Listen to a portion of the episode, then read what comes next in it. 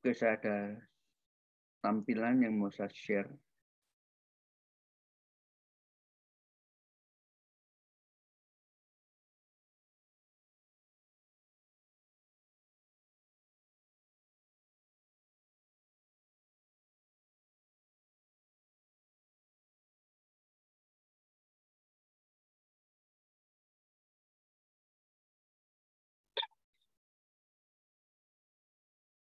Oke.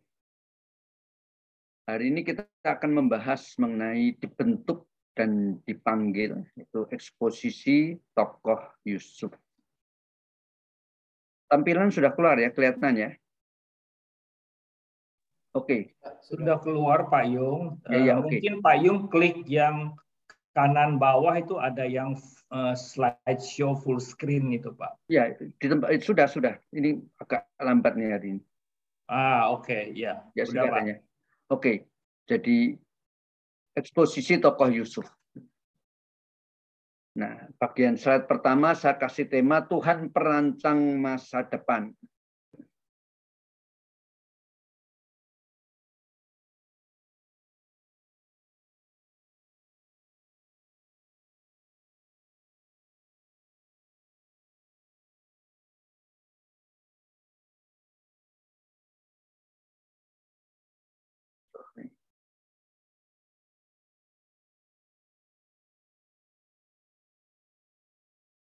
Ada dua ayat yang mau saya baca. Yang pertama dari Yesaya pasal 14 ayat 27. Oke. Kita mulai menuju. Nah. Yesaya pasal 14 ayat 27, demikian bunyi firman Tuhan. Tuhan semesta alam telah merancang. Siapakah yang dapat menggagalkannya? Tangannya telah teracung. Siapakah yang dapat membuatnya ditarik kembali? Itu Yesaya pasal 14 ayat 27. Lalu kalau perjanjian baru itu Roma pasal 9 ayat 20 dan 21 demikian bunyinya. Siapakah kamu hai manusia? Maka kamu membantah Allah. Dapatkah yang dibentuk berkata kepada yang membentuknya, mengapa engkau membentuk aku demikian? Apakah tukang periuk tidak mempunyai hak atas tanah liatnya? Untuk membuat dari gumpal yang sama suatu benda untuk dipakai guna tujuan yang mulia dan suatu benda yang lain dipakai guna untuk tujuan biasa. Roma pasal 9 ayat 20 dan 21. Nah, dua ayat ini saya pakai sebagai satu semacam ya, background gitulah ya. Bahwa sebetulnya ayat ini sangat tepat untuk diterapkan bahwa pada satu kenyataan pengalaman daripada seorang tokoh Alkitab yang sangat terkenal, yaitu Yusuf. Kalau tadi Pak Yusuf Ardianto bilang dia pilih nama Yusuf karena Yusuf ini seorang ekonom yang luar biasa. Saya sangat setuju sekali, tetapi kalau saya memilih tokoh ini sebagai pembahasan pada hari ini, karena Yusuf ini salah satu tokoh di dalam Alkitab yang tidak dicatat sama sekali kelemahannya. Banyak tokoh-tokoh besar dalam Alkitab yang dalam tanda kutip lebih besar daripada Yusuf, tetapi kehebatannya dicatat, kelemahannya juga dicatat. Abraham hebat. Tapi ada kelemahannya beberapa kali dicatat. Daud juga hebat, tapi juga dicatat kelemahannya. Beberapa tokoh yang tidak dicatat sama sekali kelemahannya itu salah satunya Yusuf, lalu Daniel, ya gitu. Jadi Ayub pun ada sedikit kelemahannya gitu ya. Yusuf tidak. Nah, dua kali mimpi Yusuf itu sebetulnya adalah mimpi yang diberikan oleh Tuhan untuk membukakan rencananya atas masa depan Yusuf. Kita tahu persis lah ya, bicara soal Yusuf langsung bicara soal mimpi. Gitu. Mimpi daripada Yusuf inilah yang menjadi kompas bagi perjalanan hidup Yusuf. Disadari atau tidak sebetulnya dalam kehidupan kita, dalam dunia ini, khususnya kita sebagai orang Kristen, Kita tuh harus mempunyai kompas yang mengarahkan hidup kita, begitu ya. Jadi mimpi Yusuf dua kali itu sebetulnya menjadi semacam kompas ya. Sebelum Yusuf mengalami banyak kesulitan, Tuhan sudah memberikan terlebih dahulu kompas, begitu ya. Jadi mari kita bandingkan juga sekarang dengan apa yang kita lihat di dalam Kejadian. Khususnya ketika bicara soal riwayat daripada Yusuf. Riwayat Yusuf ini dibuka dengan satu ayat, begitu ya. Dimulai dari Kejadian pasal 37. Dalam Kejadian pasal 37 ayat yang kedua demikian bunyinya. Inilah riwayat keturunan Yakub. Yusuf tatkala berumur 17 tahun, jadi masih muda. Biasa menggembalakan kambing domba serta bersama-sama dengan saudaranya anak-anak Bilhah dan Zilpah, kedua istri ayahnya, dan Yusuf menyampaikan kepada ayahnya kabar tentang kejahatan saudara-saudaranya. Jadi Yusuf itu masih sangat muda sekali, yaitu berusia 17 tahun. Itu ketika kisah tentang Yusuf dimulai di dalam Alkitab. Dan selanjutnya kalau kita lihat, di dalam Kejadian pasal 41 ayat 46 ketika Yusuf berhasil menjadi Perdana Menteri Mesir, itu dicatat seperti ini. Yusuf berumur 30 tahun ketika ia menghadap Firaun, Raja Mesir itu. Maka pergilah Yusuf dari depan Firaun, lalu dikelilinginya seluruh tanah Mesir. Jadi ini sudah jadi Perdana Menteri. Di sini dikatakan Yusuf berumur 30 tahun. Jadi waktu dia dijual sebagai budak oleh kakak-kakaknya, saudara-saudaranya, itu berusia 17 tahun. Jadi ini adalah masa sampai dengan dia menjadi Perdana Menteri itu 13 tahun. Up and down. Satu perjalanan yang ada gampangnya, ada enaknya, tetapi enaknya itu cuma periode yang singkat selama 13 tahun, lebih banyak susahnya. Jadi 13 tahun di dalam kehidupan Yusuf ini, yang saya tadi katakan up and down, bukan masa yang gampang untuk dijalani oleh Yusuf, sekalipun dia memegang janji Allah atas masa depannya sebagai kompas. Ya. Bukan satu hal yang gampang. 13 tahun up and down itu. Untung dia punya mimpi sebagai kompas. Dia harus melangkah, berjalan selangkah demi selangkah, gitu ya, untuk selalu berjalan bersama-sama dengan Tuhan. Begitu. Itu adalah kehidupan Yusuf selama 13 tahun. Nah, perhatikan di dalam Kejadian pasal 30, ketika tadi dikatakan Yusuf berusia 17 tahun ketika di rumah ayahnya. Kisah itu tuh ditutup dengan Yusuf dijual di rumah dan menjadi budak dan dibeli oleh Potifar. Dan kita lihat ada dua ayat yang kontras, 37 ayat 36 demikian bunyinya. Adapun Yusuf ia dijual oleh orang Midian itu ke Mesir kepada Potifar, seorang pegawai istana Firaun, kepada kepala pengawal raja. Lalu kisah Yusuf ini dipotong gitu ya. Lalu beralih gambarannya, scene-nya beralih kepada cerita Yehuda dan Tamar. Saya baca ayat 1 sampai 5 saja. Pada waktu itu Yehuda meninggalkan saudara-saudaranya dan menumpang pada seorang adulam yang namanya Hira. Di situ Yehuda melihat anak perempuan seorang Kanaan. Nama anak itu ialah Shua. Lalu Yehuda kawin dengan perempuan itu dan menghampirinya. Perempuan itu mengandung lalu melahirkan seorang anak laki-laki dan menamai anak itu Er. Sesudah itu perempuan itu mengandung lagi. Lalu melahirkan seorang anak laki-laki dan menamai anak itu Onan. Kemudian perempuan itu melahirkan seorang anak laki-laki sekali lagi dan menamai anak itu Shelah. Yehuda sedang berada di Kesib ketika anak itu dilahirkan.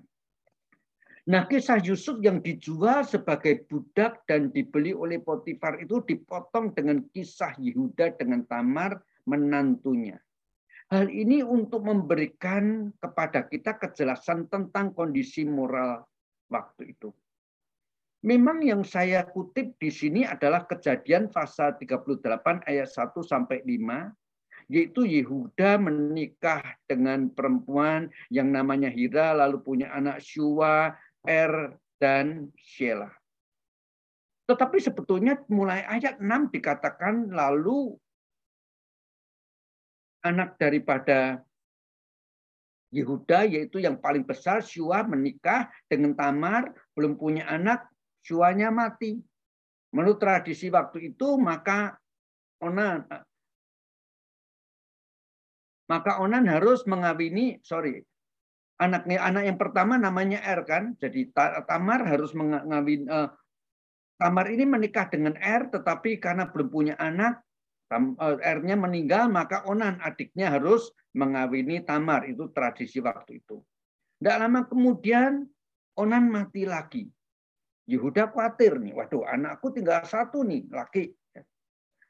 Secara tradisi harus dikawinkan dengan Tamar, tetapi dia pakai alasan. Shelah ini masih belum waktunya kawin, masih remaja. Dah kamu pulang dulu ke rumah orang tuamu.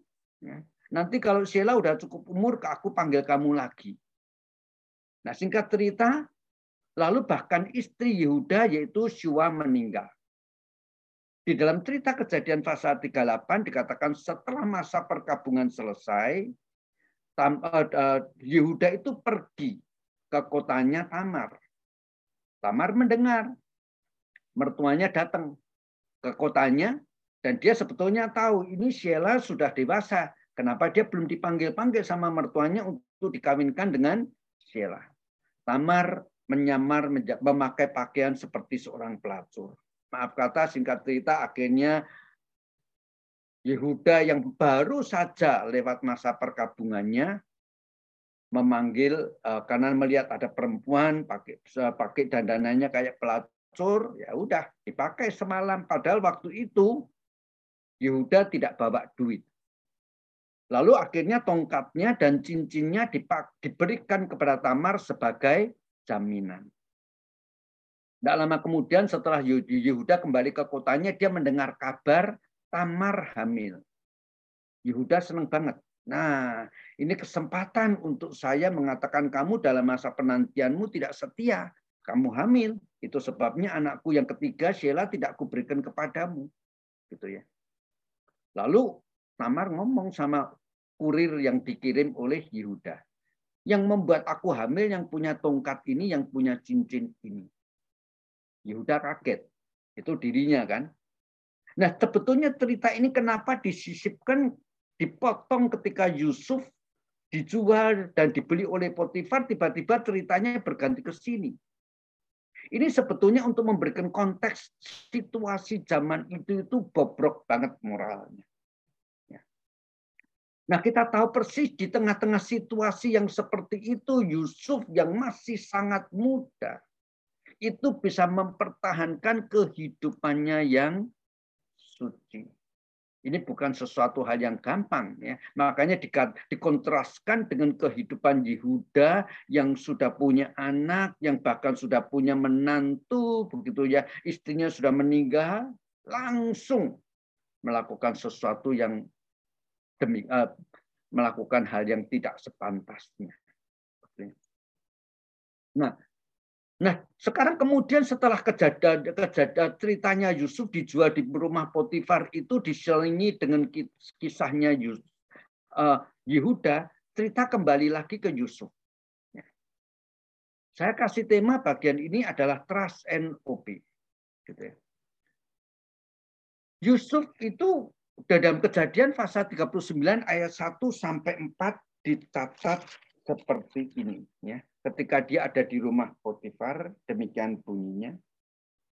Adapun Yusuf telah dibawa ke Mesir, Dan Potifar, seorang pegawai istana Firaun, kepala pengawal raja, membeli dia dari tangan seorang Ismail yang telah membawa dia ke situ. Tetapi Tuhan menyertai Yusuf, sehingga ia menjadi seorang yang selalu berhasil dalam pekerjaannya. Maka tinggallah ia di rumah tuannya orang Mesir itu setelah dilihat oleh tuannya bahwa Yusuf disertai oleh Tuhan dan bahwa Tuhan membuat berhasil segala sesuatu yang dikerjakannya. Maka Yusuf mendapat kasih karunia dan ia boleh melayani dia. Kepada Yusuf diberikan kuasa atas rumahnya, atas segala miliknya, diserahkannya pada kuasa Yusuf. Nah, saudara perhatikan, ketika Yusuf berada di rumah Potifar sebagai budak, muncul dua kali penegas, tiga kali ya. Yang satu dalam dikatakan Tuhan menyertai Yusuf. Lalu Yusuf disertai Tuhan. Lalu setelah itu disimpulkan Tuhan membuat segala sesuatu yang dikerjakannya berhasil, gitu ya. Nah, memang di dalam Kejadian pasal 39 ini ceritanya singkat, ayat 1 sampai ayat 4. Ya. Kalau kita membaca Kejadian ini dan kita lupa situasi aslinya, mungkin kita tidak bisa merasakan pergumulan dan susahnya Yusuf. Ya. Tetapi mari kita mencoba menghayati secara logik. Potifar membeli Yusuf yang adalah seorang budak, apalagi budak asing. Itu bukan untuk dijadikan board of director atau board of komisaris. Pasti bukan. Namanya juga membeli budak. Yang diharapkan oleh Potifar ketika membeli budak si Yusuf ini adalah yang penting ada otot. Tidak ada otak, nggak apa-apa. Kira-kira begitu ya. Jadi itu sebetulnya saya percaya ini cerita ini kesimpulan daripada setelah sekian lama Yusuf ini sebagai budak tidak gampang menjalaninya. Mari kita pikirkan minggu-minggu pertama. Yusuf masih dalam kondisi yang belum bisa beradaptasi. Masih trauma, dia kaget sekali kok dijual oleh kakaknya dan sekarang menjadi budak. Dalam kondisi dia sendiri belum bisa menerima keadaan, dia harus menjalankan semua perintah yang diberikan oleh mandor. Kerjaannya hari-hari pertama mungkin tidak baik. Namanya juga dikerjakan dengan sedih. Diomelin. Tetapi Yusuf bertahan. Kenapa? Tadi yang saya katakan, dia itu pegang kompas. Dia belum tahu detail, tetapi dia tahu Tuhan itu memberikan kepada dia mimpi yang memberikan indikasi dia itu nanti menjadi orang sukses kalau pakai bahasa kita. Bakal menjadi orang besar. Maka minggu-minggu pertama, bulan-bulan pertama Yusuf itu siangnya kerja, malamnya meratap tangis. Tuhan, kenapa hal ini terjadi? Nah, dalam pengertian ini saya mengutip satu ayat yaitu Habakuk pasal 2 ayat 4 yang berbunyi demikian. Sesungguhnya orang yang membusungkan dada tidak lurus hatinya, tetapi orang yang benar itu akan hidup oleh imannya, ya kan? Maksudnya begini, Yusuf itu diproses oleh Tuhan, dibentuk oleh Tuhan, dipersiapkan oleh Tuhan. Dan akhirnya dia terus-menerus karena dia hidup oleh imannya, ya. Oke dah, kenyataannya aku budak. Tetapi aku percaya mimpiku itu bukan bohong. Aku tidak mau terpengaruh oleh apa keadaanku sekarang. Aku tetap mau beriman mimpiku ini suatu saat akan digenapi. Itu sebabnya tadi saya katakan dia trust and obey. Dan Tuhan yang berjanji adalah Tuhan yang setia. Minggu-minggu pertama dia boleh bekerja malamnya merangis. Ya, tetapi akhirnya seperti yang tadi saya katakan, akhirnya sekian tahun kemudian, itu berapa tahun? Minimal bagi saya 9 sampai 10 tahun. Itu dia baru bisa berhasil menduduki posisi sebagai yang dipercaya oleh Potifar. Tetapi kisah itu tidak berlangsung lama. Setelah dia dipercaya oleh Potifar, jadi diserahkan seluruh kepercayaannya, sekarang yang melihat bahwa Yusuf ini ada apa-apanya, bukan cuma Potifar. Istri Potifar jadi ikut-ikutan melihat Yusuf ini ada apa-apanya. Ya. Dan ada apa-apanya inilah yang membuat si istri Potifar ini muncul gairahnya kepada Yusuf. Dan jangan lupa konteks zaman itu, Yehuda saja moralnya seperti itu, maaf kata. Gitu ya. Apalagi orang-orang yang tidak beriman. Gitu ya. Maka itu sebabnya kita tahu persis apa yang terjadi. Yusuf akhirnya justru dijebloskan ke dalam penjara karena menolak berhubungan seks dengan istri Potifar. Difitnah lagi. Yusuf ditangkap oleh tuannya dan dimasukkan ke dalam penjara. Tempat tahanan-tahanan raja dikurung, demikianlah Yusuf dipenjarakan di sana. Tetapi Tuhan menyertai Yusuf dan melimpahkan kasih setianya kepadanya dan membuat Yusuf kesayangan bagi kepala penjara itu. Sebab itu kepala penjara mempercayakan semua tahanan dalam penjara itu kepada Yusuf dan segala pekerjaan yang dilakukan di situ dialah yang mengurusnya dan kepala penjara tidak mencampuri segala yang dipercayakannya kepada Yusuf karena Tuhan menyertai dia dan apa yang dikerjakannya dibuat Tuhan berhasil. Waktu Yusuf mau dibuang di dalam penjara muncul kalimat yang tiga kali persis sama dengan ketika Yusuf dijual sebagai budak. Tetapi Tuhan menyertai Yusuf. Tuhan menyertai Yusuf dua kali muncul, lalu disimpulkan. Semua yang dikerjakannya dibuatnya Tuhan berhasil. Ya. Jadi sebetulnya kalau kita bicara soal tadi, ya, Yusuf ini hidup oleh imannya.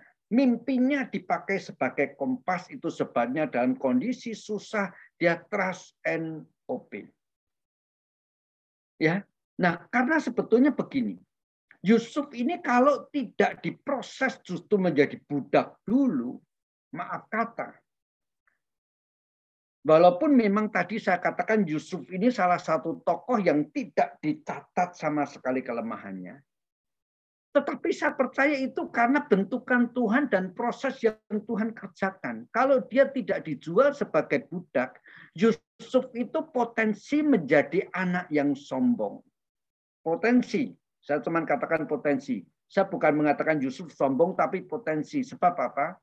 Bagi Yakub itu, Yusuf itu anak sulung. Sebab dia dilahirkan oleh Rahel. Istri yang sebetulnya dikasihi, yang untuknya dia bekerja di Laban, itu sebetulnya untuk Rahel. Tapi dia ditipu oleh mertuanya yang juga pamannya, diberi Leah. Ya. Lalu dia melalui Leah, Bilhah, dan Zilpah, tiga istrinya, yang sebetulnya yang kedua ini adalah selirnya. Gitu ya.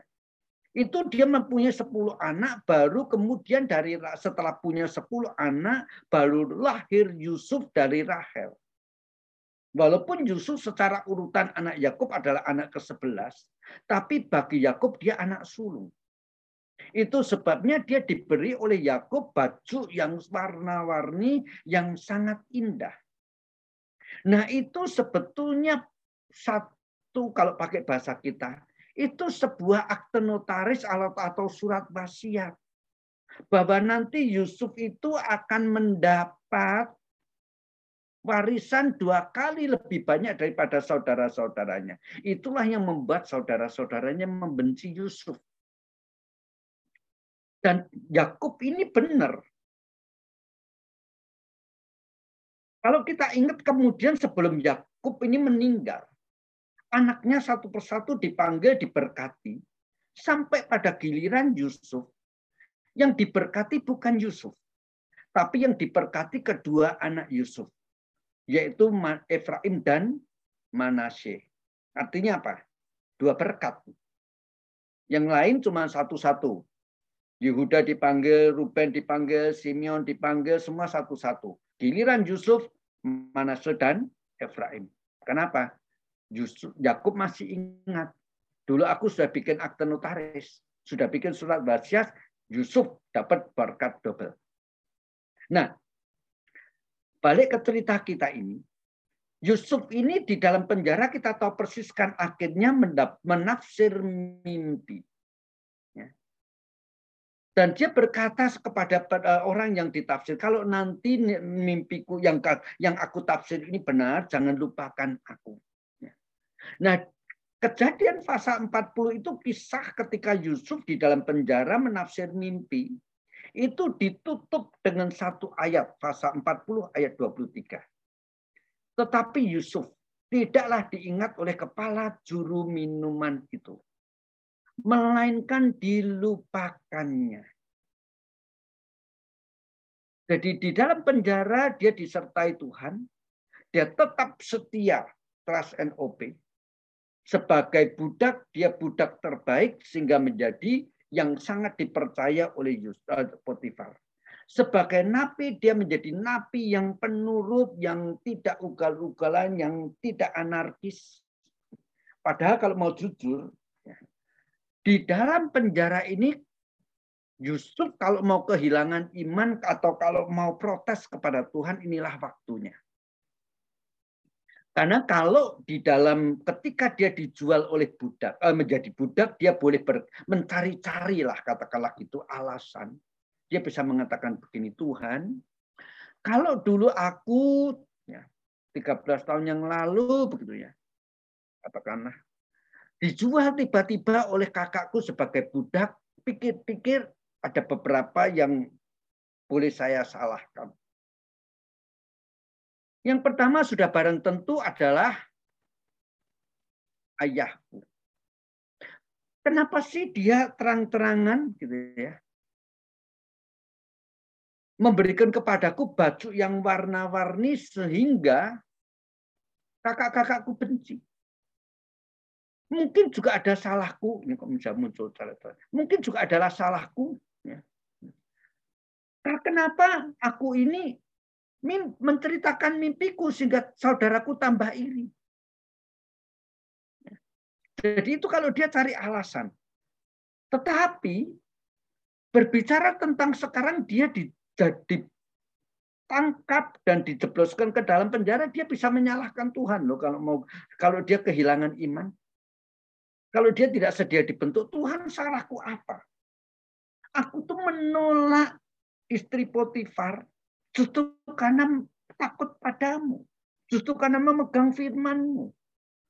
Aku sudah sekian tahun lamanya nerimo menjadi budak. Sekarang ujung-ujungnya kayak gini. Tetapi Yusuf bukan orang seperti itu. Di dalam penjara dia tetap setia. Nah, tetapi setelah dia dilupakan oleh juru minuman, pasal 41 dibuka dengan satu ayat yang pertama. Setelah 2 tahun lamanya, artinya minimal dia di penjara tuh 2 tahun loh, karena 2 tahun lamanya tuh 2 tahun lamanya dari sejak dia dilupakan oleh juru minuman. Setelah 2 tahun lamanya bermimpilah Firaun bahwa ia berdiri di tepi Sungai Nil, dan kita tahu ceritanya ya. Dia melihat Firaun juga bermimpi 2 kali. Mimpi yang pertama dia melihat ada 7 ekor lembu tambun gemuk gitu ya, keluar dari Sungai Nil. Nggak lama kemudian muncul 7 ekor lembu kurus kering kelaparan. Saking laparnya maka 7 lembu ini makan lembu yang tambun, tetapi tetap tidak gemuk. Mimpi yang kedua dia melihat ada 7 bulir gandum yang gemuk-gemuk, lalu disusul munculnya 7 bulir. Gandum yang kosong, yang tidak ada isinya, kurus kering. 7 bulir ini juga makan 7 bulir gandum yang gemuk, tetapi tetap kurus kering. Tidak ada yang bisa menafsir. Lalu singkat cerita, si juru minuman baru ingat Yusuf dan dipanggil untuk menafsir mimpi Firaun, ya kan? Nah, apa yang terjadi setelah mimpi itu ditafsir oleh Yusuf, gitu kan?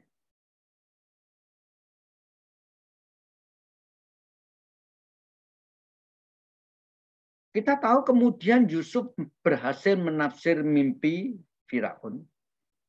Lalu Yusuf diangkat sebagai Perdana Menterinya.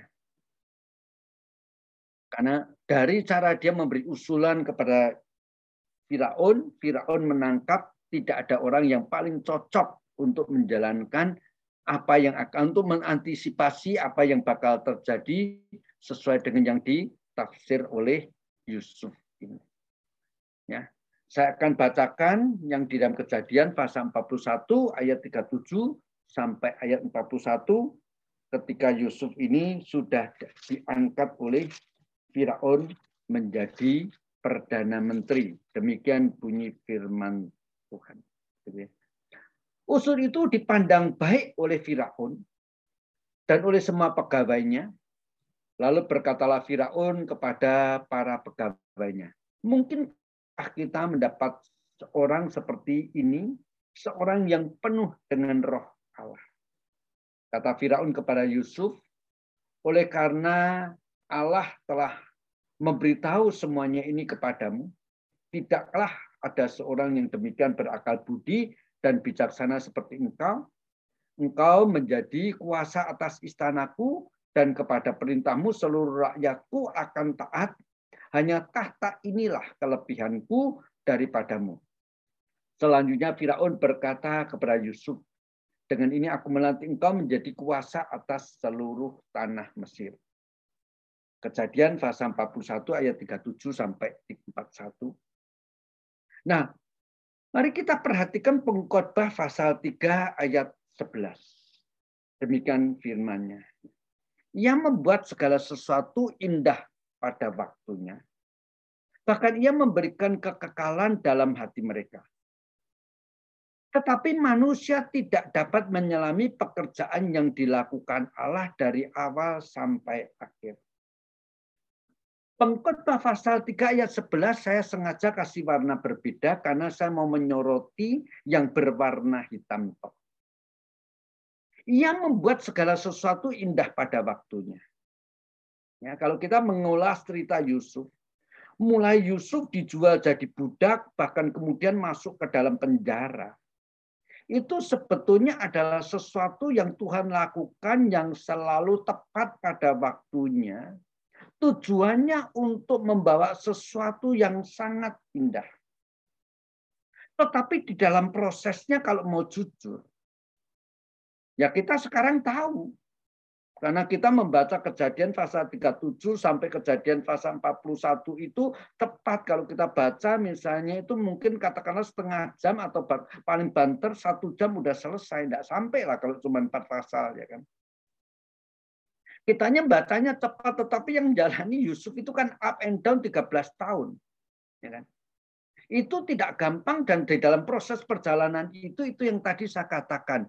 Yusuf hanya hidup oleh imannya. Mimpinya dipakai sebagai kompas. Ya. Jadi kalau kita mencoba menempatkan posisi kita pada Yusuf, Yusuf itu pada waktu menjalaninya sebelum menjadi Perdana Menteri, dia itu tidak tahu kenapa harus seperti itu. Untungnya dia yaitu yang saya katakan trust and obey. Nah, yang jelas melalui krisis 7 tahun, yaitu yang dibukakan oleh Tuhan. Bahwa akan terjadi krisis 7 tahun, tetapi sebelumnya dimulai dengan 7 tahun kelimpahan. Ini menjadi gerbang kesuksesan Yusuf, mimpi daripada Firaun. Tetapi kalau saya kembangkan, ketika Yusuf sudah berhasil menjadi orang yang paling dipercaya oleh Potifar, dia mengalami sedikit masa-masa kelimpahan. Tiba-tiba masuk penjara. Penjara itu juga gerbang kesuksesan Yusuf.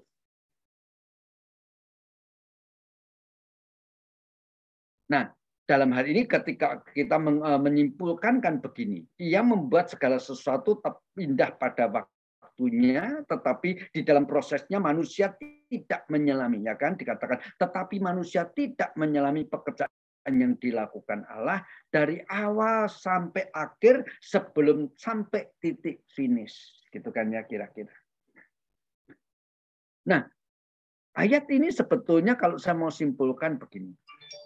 Sekarang ini kalau kita aplikasikan dengan pandemi, ini baru proses, belum sampai finish. Jangan cepat-cepat menarik kesimpulan. Tetapi kalau mau menarik kesimpulan, tariklah kesimpulan yang sesuai dengan perikop atau cerita yang sedang kita selidiki, ya kan? Kan mimpi Yusuf ini tadi saya katakan sebagai kompas. Kalau pakai bahasa cerita, Yusuf itu percaya Allah itu adalah pencerita yang paling baik, ya. Dan Yusuf percaya Allah itu sebagai pencerita dan pengarang cerita, dia tuh selalu membuat cerita yang happy ending. Untuk kita-kita ini ya, saya percaya kita ini masih ingat waktu kecil cerita-cerita kita adalah misalnya Beauty and the Beast, Snow White, gitu kan. Apalagi ya, Sleeping Beauty. Kalau yang khas Jawa, bawang merah, bawang putih, timun emas, gitu ya, kleting kuning. Itu semua cerita-cerita yang happy ending, walaupun awalnya itu penuh dengan ancur-ancuran. Cerita yang happy ending itu masih biblical. Dan Tuhan kita adalah pencerita yang seperti Hans Christian Andersen. Selalu ceritanya happy ending. Yusuf memegang itu. Maka dia di dalam proses yang sulit, dia seperti Cinderella, seperti Sleeping Beauty, gitu ya, seperti Snow White, terus tabah. Terus tabah. Nah, itulah yang dialami oleh Yusuf. Nah, itu sebabnya kemudian setelah melalui bahkan 2 tahun, dia dilupakan oleh pembuat juru minuman raja. Akhirnya justru dia ini menjadi Perdana Menteri. Kalau kita coba rubah dikit skenarionya kisah Yusuf. Katakanlah setelah dia menafsir mimpi daripada juru minuman raja dan kemudian juru minuman raja ini membalas budi, dia menceritakan kepada Firaun bahwa ada seorang yang sebetulnya apa? Dia difitnah, ada di dalam penjara, orang itu menafsir mimpiku dan ternyata benar. Lalu dia pokoknya membela-bela Yusuf di hadapan Firaun. Katakanlah kemudian Firaun membebaskan Yusuf. Belum tentu Yusuf masih di lingkungan istana. Mungkin kemudian Yusuf mulai bingung, aku harus pergi kemana. Lalu dia pikir, apakah waktunya ini aku coba-coba kembali ke Kanaan mencari ayahku. Syukur-syukur dia masih hidup. Dan ketika Firaun mimpi, Yusuf sudah tidak ada di kalangan mereka. Tetapi justru dilupakan, ini menjadi waktu, menjadi sesuatu ketika Firaun bermimpi, si pembuat minuman raja jadi gampang mencari Yusuf. Itu kalau kita mau melihat. Jadi di sini semua hal yang terjadi bukan kebetulan. Bagi Yusuf, waktu dia dilupakan, dia jengkel mungkin. Kerawatan, sama sekali nggak inget aku. Ngirim langsung aja enggak, gitu kan. Tetapi itu ternyata sesuatu yang baik ketika akhirnya terjadi. Maka mari kita ingat cerita ini, ayat ini. Kita tahu sekarang bahwa Allah turut bekerja dalam segala sesuatu untuk mendatangkan kebaikan bagi mereka yang mengasihi Dia, yaitu bagi mereka yang terpanggil sesuai dengan rencana Allah.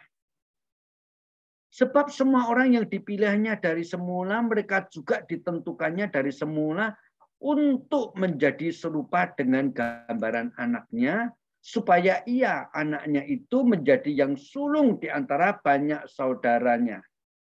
Nah, saudara, saya percaya setiap kita ini banyak yang hafal Roma pasal 8 ayat 28. Tapi maaf, Kita tidak boleh melupakan ayat 29 karena yang paling penting justru ayat 29.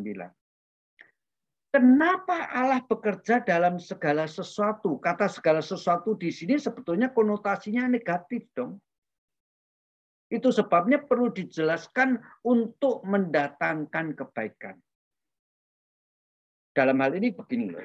Kalau misalnya tiba-tiba saya ini dapat untung besar, gitu ya. Misalnya katakanlah dapat itu hadiah puting beliung atau apa itu ya, hadiah mercy begitu ya.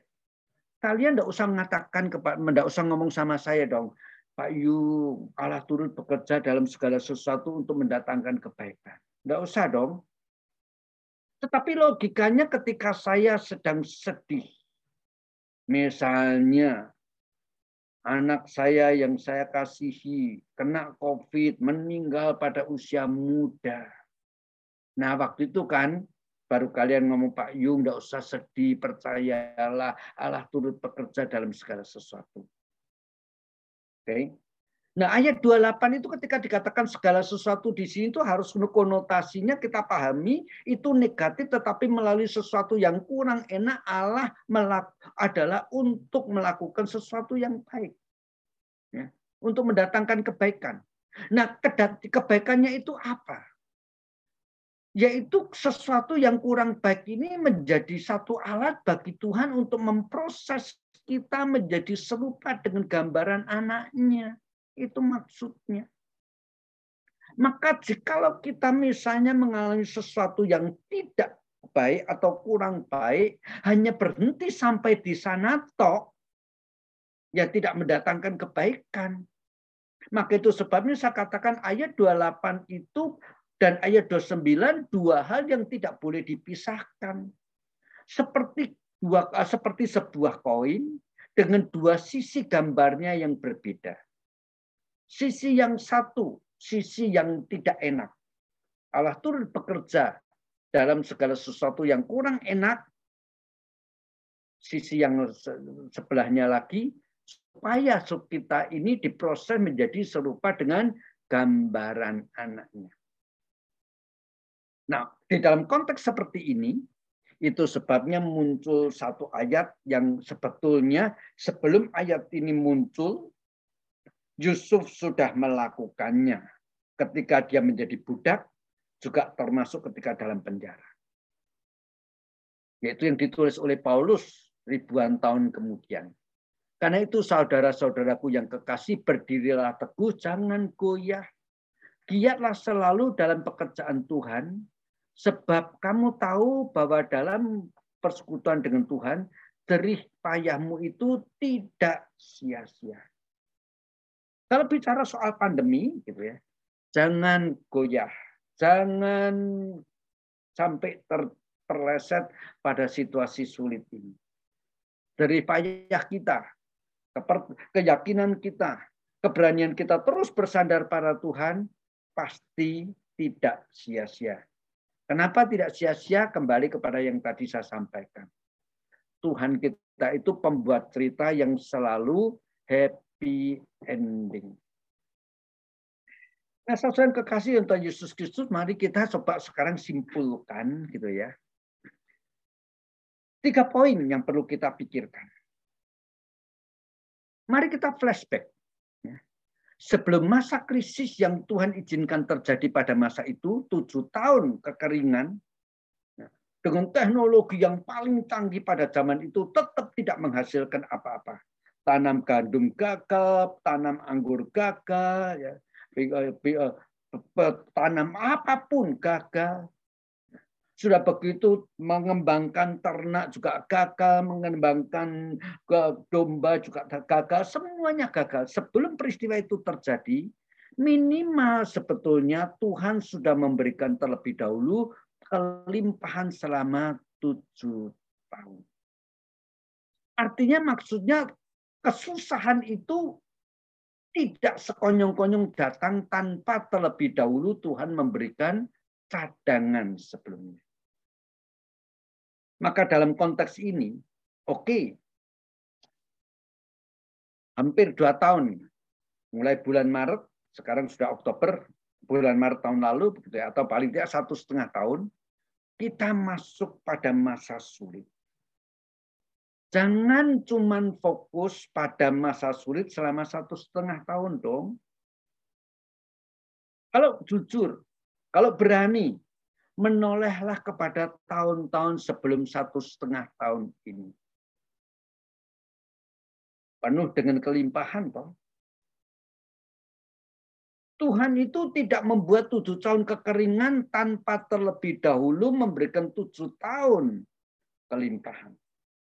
Maka kalau kita mau menoleh dengan hati yang sensitif, yang meminta Roh Tuhan bekerja dalam hidup kita, saya yakin sebetulnya sebelum tahun pandemi ini sudah banyak hal yang Tuhan perbuat untuk kita. Sehingga kalaupun sekarang sulit, kita tuh masih punya cadangan. Bahkan menjadi satu pertanyaan, cadangan yang sekarang masih ada ini harus kita buat untuk apa? Ya kan? Jangan cuma menangisi yang 1,5 tahun.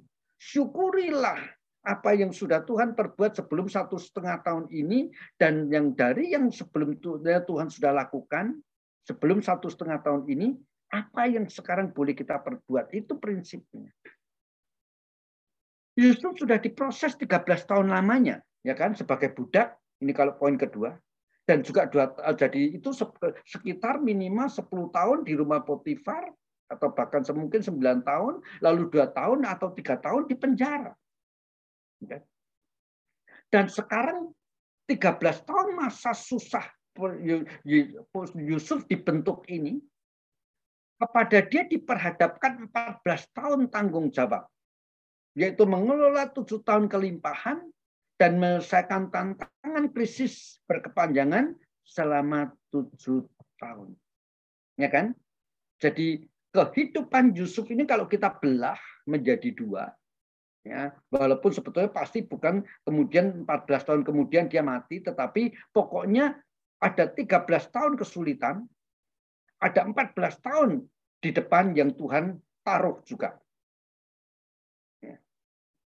Maka sekarang Yusuf ini bertanggung jawab untuk mulai menjalani 14 tahun ke depan yang segera akan dilaksanakan oleh Tuhan. Gitu kan? Maka seperti Yusuf yang selalu disertai Tuhan, pegang ayat ini bagi kita sekarang. Apa itu? Filipi pasal 4 ayat 13. Aku dapat melakukan segala perkara di dalam Kristus yang memberi kekuatan kepadaku. Kalau saudara ada yang menghafal ayat ini bagi saudara kok beda dengan yang aku hafal. Ya, betul. Karena saya pakai versi terjemahan bahasa Indonesia yang baru. Ya. Aku dapat melakukan segala perkara di dalam Kristus yang memberi kekuatan kepadaku. Kalau di dalam Alkitab yang agak lama, segala perkara dapat kutanggung di dalam Dia yang memberi kekuatan kepadaku. Jadi mari dalam situasi seperti sekarang ini kita pakai Filipi pasal 4 ayat 13 sebagai kompas kita. Yusuf punya kompas. Kita juga punya kompas. Jangan tersesat pada masa situasi seperti ini, justru jadikan krisis yang sedang kita alami sebagai satu bentukan Tuhan dan bahkan panggilan Tuhan untuk mengelola apa yang Tuhan percayakan kepada kita. Amin. Ini membaca dari Amsal 29:18, bila tidak ada wahyu menjadi liarah rakyat. Berbagilah orang yang berpegang pada hukum. Saya kira Yusuf selalu berpegang pada hukum dan tidak kompromi.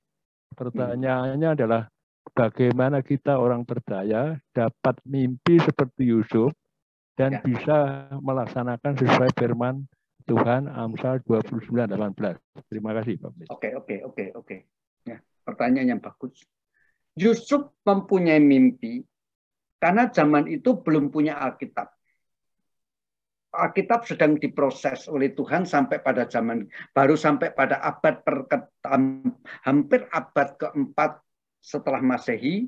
Perjanjian Lama dan Perjanjian Baru menjadi utuh, menjadi Alkitab kita. Jawaban saya balik begini.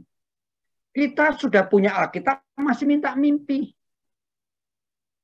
Nah, lalu untuk apa Alkitab kita? Kira-kira begitu. Jangan samakan dengan Yusuf yang belum punya, bahkan Taurat pun belum ditulis oleh Musa. Belum ada patokannya. Jadi sebetulnya dalam hal ini, proses panjang dari zaman Abraham, Yusuf sampai sekarang ini, melalui Alkitab kita itu sudah kenal sekenal-kenalnya. Kalau mau mengenali, jangan cuma tahu tok tentang Allah. Kita bisa kenal sekenal-kenalnya tentang Allah kita adalah Allah yang setia. Atau paling tidak pakai perikop saya tadi yang berkali-kali saya tekankan, Allah itu pencerita yang selalu bikin cerita happy ending. Ya kan? Anggap aja kalimat ini. Allah pencerita yang happy ending. Itu kita anggap sebagai mimpi kita. Apapun yang terjadi, aku harus bertahan dan jalani dengan sikap trust and obey. Allah sedang membuat kisah melalui hidupku. Oke? Okay? Dan kisah yang sedang Tuhan tulis lewat hidupku, lewat apa yang aku alami, itu happy ending. Kan itu sama dengan mimpi kan? Mimpi dalam tanda kutip. Itu kompas. Jadi begitu ya, saya kira cukup jelas ya. Oke, baik ya, Pak Yusuf. Terima kasih buat penjelasannya. Apakah ada teman-teman lain lagi yang mau bertanya saat ini? Ada Ibu, izin Pak Yung Tik Yuk, ya, Bintang di sini Pak. Yuk. Ya, sangat diberkati dengan pemaparan firman pagi ini Pak. Saya ingin menggarisbawahi nats tadi yang Bapak sampaikan dari Pengkhotbah 3:11 Pak. Ia membuat segala sesuatu indah pada waktunya, bahkan ia memberikan kekekalan dalam hati mereka. Tetapi manusia tidak dapat menyelami pekerjaan yang dilakukan Allah pada awal sampai akhir. Saya mencermati ayat ini menuntut satu kepekaan dari kita, Pak, sebagai manusia untuk boleh terus mengerti dan menyelami pekerjaan yang dilakukan Allah. Pertanyaan kami adalah, bagaimana Pak supaya kita boleh terus bisa mengasah kepekaan kita itu? Karena kadang-kadang manusia ini dengan ego, dengan apa namanya keterbatasannya, ya kita merasa apa yang kita lakukan itu sudah sesuai dengan maksud Allah, seiring dengan pekerjaan Allah. Tapi pada kenyataannya seringkali kita jatuh Pak, kita rapuh, kita terpleset di tengah jalan. Nah, bagaimana Pak? Mungkin bisa diberikan satu pencerahan mengenai kepekaan atau bagaimana memahami pekerjaan Allah ini. Terima kasih, Pak. Kepekaan itu bagaimanapun sebetulnya adalah, ya oke, kalau bicara soal ini itu tetap butuh latihan ya, Pak. Butuh latihan, tetapi langkah sederhananya begini. Dalam masa-masa sulit, kita berusaha untuk melakukan sesuatu yang justru sebagai satu kebalikan daripada masa sulit itu. Misalnya begini Pak, ini kalau kita kasih contoh misalnya dalam ini kita berdua. Ini makan roti tinggal satu nih dalam masa kelaparan seperti ini. Sementara yang butuh dua orang Pak, Bapak dan saya. Yang mendapatkan roti itu saya. Maka secara manusia kan saya akan cenderung ya saya yang dapat, ya saya yang dapat makanan, yang dapat jatah dong, saya makan dong. Minimal saya akan berpikir begini, oke dah kalau saya pun berbagi, saya 3/4, Bapak 1/4. Wong saya yang dapat kok. Itu kan logikanya begitu.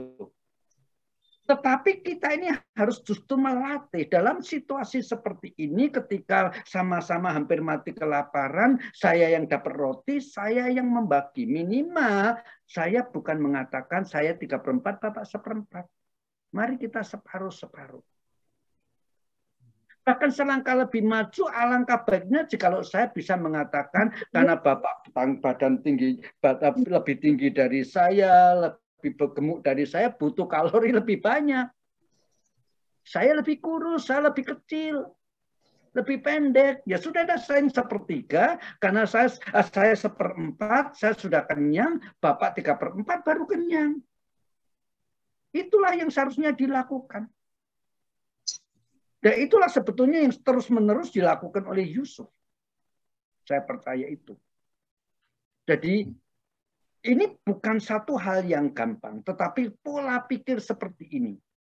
Ya. Dalam masa-masa sulit kita mencoba justru mengalahkan perasaan ego kita, kepentingan pribadi kita. Justru di sini Tuhan akan membuka jalan. Paulus di dalam Filipi pasal 2 mengatakan demikian, janganlah tiap-tiap orang memperhatikan kepentingannya sendiri, tetapi kepentingan orang lain juga. Pimpinan Tuhan terjadi ketika seseorang mulai tidak mementingkan kepentingan sendiri. Saya percaya itu. Jadi itu sebabnya sebetulnya dalam pengertian bagaimana kita memelatih kepekaan, ya, kan Mazmur nomor 1 mengatakan, yang kesukaannya ialah Taurat Tuhan yang merenungkan siang dan malam. Arti merenungkan Taurat Tuhan siang dan malam itu bukan cuma menghafal. Kalau sudah dihafal, yang untuk apa direnungin terus? Artinya apa yang dihafal itulah yang dilakukan siang dan malam, itu artinya merenungkan. Kalau sudah menghafal, apapun yang kita lakukan, mari kita lakukan sesuai dengan apa yang sudah kita hafal, yang sudah kita renung. Ya, jadi artinya ayat yang kita hafal itu pakai sebagai kompas. Itu artinya merenungkan siang dan malam. Nah, cilakanya kan kalau kita mau jujur, kita ini otaknya banyak hafalan ayat. Tapi waktu kita ngambil keputusan, muncul enggak itu ayat sebagai patokan?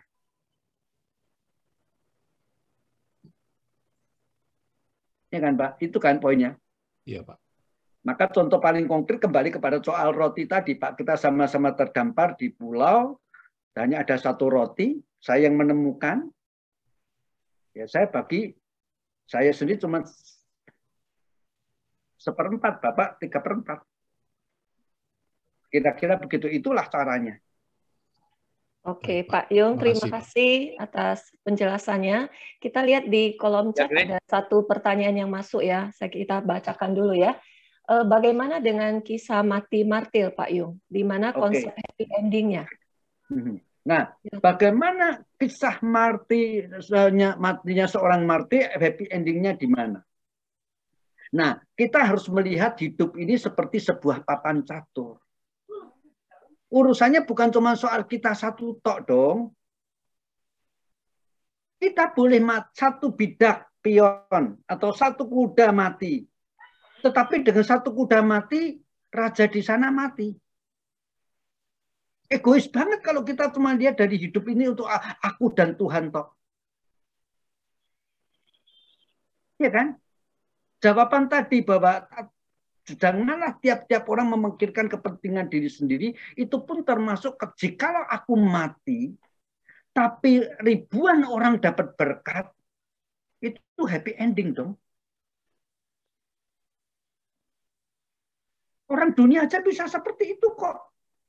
Di dalam peperangan ada orang, ini orang yang tidak percaya pun bisa melihat itu kok. Tidak apa-apa aku mati, tetapi rakyat yang banyak menjadi lebih enak.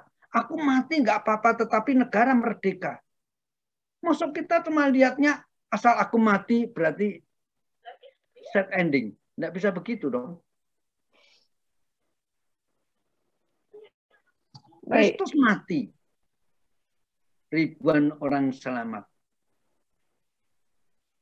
Ya, Grace. Ya, baik ya. Pak Yung. Ya, terima kasih penjelasannya. Ya, Grace. Ya, ada ya. Satu lagi Pak Dedi ya Pak. Pak Hari, ya. Oh ya, silakan Pak. Ini yang, silakan. Terima kasih Pak Pendeta Yung Tik Yuk. Ya, ya. menarik bahwa Yusuf itu dia tidak kompromi dengan dosa. Ya. Saya bayangkan kalau saya jadi Yusuf pada waktu itu, ya, digoda oleh Tante Potifar, tentu malah cantik kayak.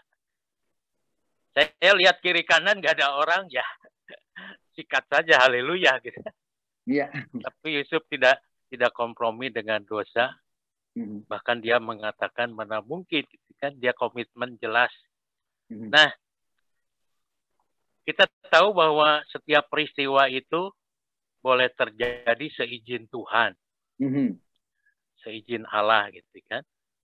Tapi bukan berarti bahwa kejahatan itu datangnya dari Allah gitu kan. Betul. Nah, seperti tadi di dalam Roma 8 ayat 28 kita tahu sekarang bahwa Allah turut bekerja dalam segala sesuatu untuk mendatangkan kebaikan bagi mereka yang mengasihi Dia, yaitu bagi mereka yang terpanggil sesuai dengan rencana Allah. Tadi Bapak Pendeta Yung Tik Yuk menyatakan bahwa jangan berhenti di situ. Tujuannya adalah kita dipanggil itu untuk memuliakan Tuhan lah gitu. Menurut Bapak Pendeta bagaimana Pak? Semua peristiwa itu terjadi atas seizin Tuhan, tapi bukan berarti kejahatan itu dari Tuhan gitu. Ya, mohon penjelasan Pak. Terima kasih. Ya, betul, setuju sekali bahwa semua hal Tuhan izinkan terjadi. Sebab kita percaya bahwa Allah itu adalah Maha Kuasa. Allah Maha mengontrol segala sesuatu. Tidak mungkin ada satu peristiwa apapun itu yang terjadi yang sebetulnya Tuhan tidak izinkan. Kalau ada satu peristiwa saja yang terjadi karena bukan Tuhan yang mengizinkannya, maka mau tidak mau terpaksa kita harus mengatakan Tuhan tidak Maha Kuasa.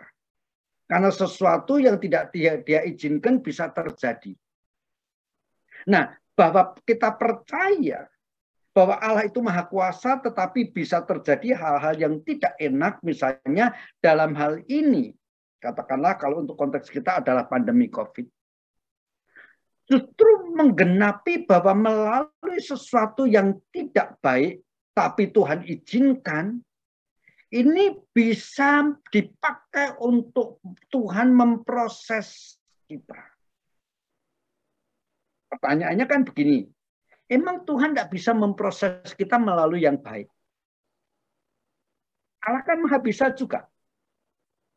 Nah, kenapa Allah seringkali justru memakai sesuatu yang kurang baik untuk memproses kita? Kan bisa pakai sesuatu yang baik untuk memproses kita. Nah, sebetulnya jawaban saya akan agak kalimatnya vulgar deh ya Pak, supaya lebih gampang. Lu siapa mau jadi penasihat Tuhan? Tadi Tuhan, tadi saya buka dengan kalimat loh. Emang aku tidak berhak seperti seorang tukang perahu bikin apa saja menurut mauku. Ingat, dengan segala hal yang kita alami, dengan segala iman kita, kita harus berani mengatakan pakai bahasa anak-anak milenial. Tuhan tuh memang mentang-mentang dan suka-suka Dia. Tetapi di satu sisi ketika kita mengatakan Tuhan itu mentang-mentang dan suka-suka Dia, di lain sisi kita boleh mengatakan syukur Tuhan yang suka-suka Dia, yang mentang-mentang ini adalah Tuhan yang baik. Cilaka kalau Dia sudah mentang-mentang dan suka-suka, lagi-lagi tidak baik. Maka di dalam situasi kita seringkali mengalami seolah-olah Tuhan itu mentang-mentang, suka-suka Dia, kita tetap taat. Kenapa? Saya kembali kepada ayat tadi.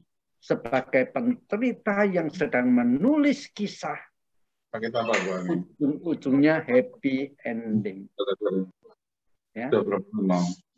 Jadi dalam hal ini, ya sudah. Di dalam situasi-situasi yang sulit, belajar seperti Yusuf.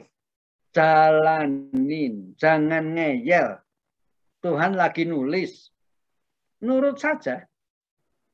Itu yang saya katakan trust and obey. Nah, Tuhan memang mengizinkan kita. Kalau kita mau ngeyel, ceritanya akan menjadi sedikit beda. Karena kita bukan robot. Saya masih ingat gini, saya tidak tahu apakah di antara kita ini dulu waktu remaja baca cerita Enid Blyton. Ya. Cerita yang apa itu namanya, cerita yang interaktif gitu ya. Misalnya dalam cerita-cerita Enid Blyton itu yang misalnya 5 sekawan dikatakan begini. Lalu si A dan si B jalan-jalan sampai satu gua. Ya. Mereka bingung. Dalam kondisi sudah malam seperti ini, sebaiknya masuk gua atau melanjutkan perjalanan. Mereka bingung. Lalu Enid Blyton dalam cerita ini memberikan kepada kita ikut-ikutan untuk bikin cerita. Kalau saudara kalian si pembaca ini pengin kedua orang ini si A dan B masuk gua, langsung loncat ke halaman 10 misalnya begitu. Tetapi kalau mau pergi ke tempat lain meneruskan perjalanan, silahkan lanjutkan halaman berikut. Nah itu cara Tuhan bikin cerita. Tidak seperti rel kereta api yang masinisnya ngantuk-ngantuk tetap jalan sesuai tracknya, yang penting cuma lihat nanti kalau ada rambu-rambu dikurangi sedikit kecepatannya karena misalnya penutup kereta belum turun. Tetapi selalu pasti ada di relnya. Enggak. Ada banyak persimpangan-persimpangan yang Tuhan izinkan untuk kita mengambil keputusan. Maka dalam pengertian ini, jikalau kita selalu memilih seperti yang Tuhan inginkan, kita itu lebih cepat sampai tujuan. Tetapi kalau kita seringkali memilih bagian-bagian yang sebetulnya bukan Tuhan harapkan, bisa saja pada kita sampai pada tujuan yang tidak sebaik yang jikalau Tuhan kita ikutin terus. Jadi dalam hal ini kalau bicara soal cerita Yusuf, bagaimana jikalau tadi pertanyaannya kan ya, Yusuf ngikutin permintaan istri Potifar. Dalam konteks kita sekarang perjanjian baru, saya mengatakan Allah yang berjanji adalah Allah yang setia. Apalagi mimpi itu mimpi ilahi. Tetapi saya percaya itu banyak kesusahan yang mengikuti atau paling tidak proses Yusuf sampai ke sana agak panjang, itu lebih susah. Kelihatannya sedikit lebih enak. Jadi untuk Yusuf saya percaya itu. Karena Tuhan adalah yang setia. Tetapi permasalahannya untuk kita. Tuhan itu janjinya tidak sehurufiah seperti janji kepada Yusuf. Walaupun dikatakan kita tuh juga punya kompas, tetapi tidak bisa dipungkirin lah ya. Beda ada sekian persen perbedaan antara kita dengan Yusuf. Ya. Tetapi saya yakin sebagai orang beriman, walaupun tidak bisa menjelaskan secara tuntas, ketika saya memilih cara saya dan saya merasa, oh akhirnya dengan cara saya juga sukses dalam tanda kutip, saya percaya kalau saya memilih cara Tuhan, kesuksesan saya itu lebih. Tinggal menurut ukuran siapa nih, ya kan? Misalnya gini, contoh kembali kepada contoh roti tadi. Kalau saya makan 3/4. Lalu kepada Pak Bintang saya berikan 1/4-nya. Ya akhirnya kita berdua bertahan. Sampai kemudian ternyata ada kapal lewat, kita tertolong. Kelihatannya jauh ini berhasil juga, dua-dua tetap hidup. Tetapi saya percaya kalau saya memberi roti saya ini 1/4 hanya untuk saya, 3/4 untuk Pak Bintang, sama-sama nanti kemudian ada kapal lewat, tetapi saya percaya ceritanya akan lebih bagus. Itu aja nih. Bagusnya di mana? Pokoknya saya percaya itu.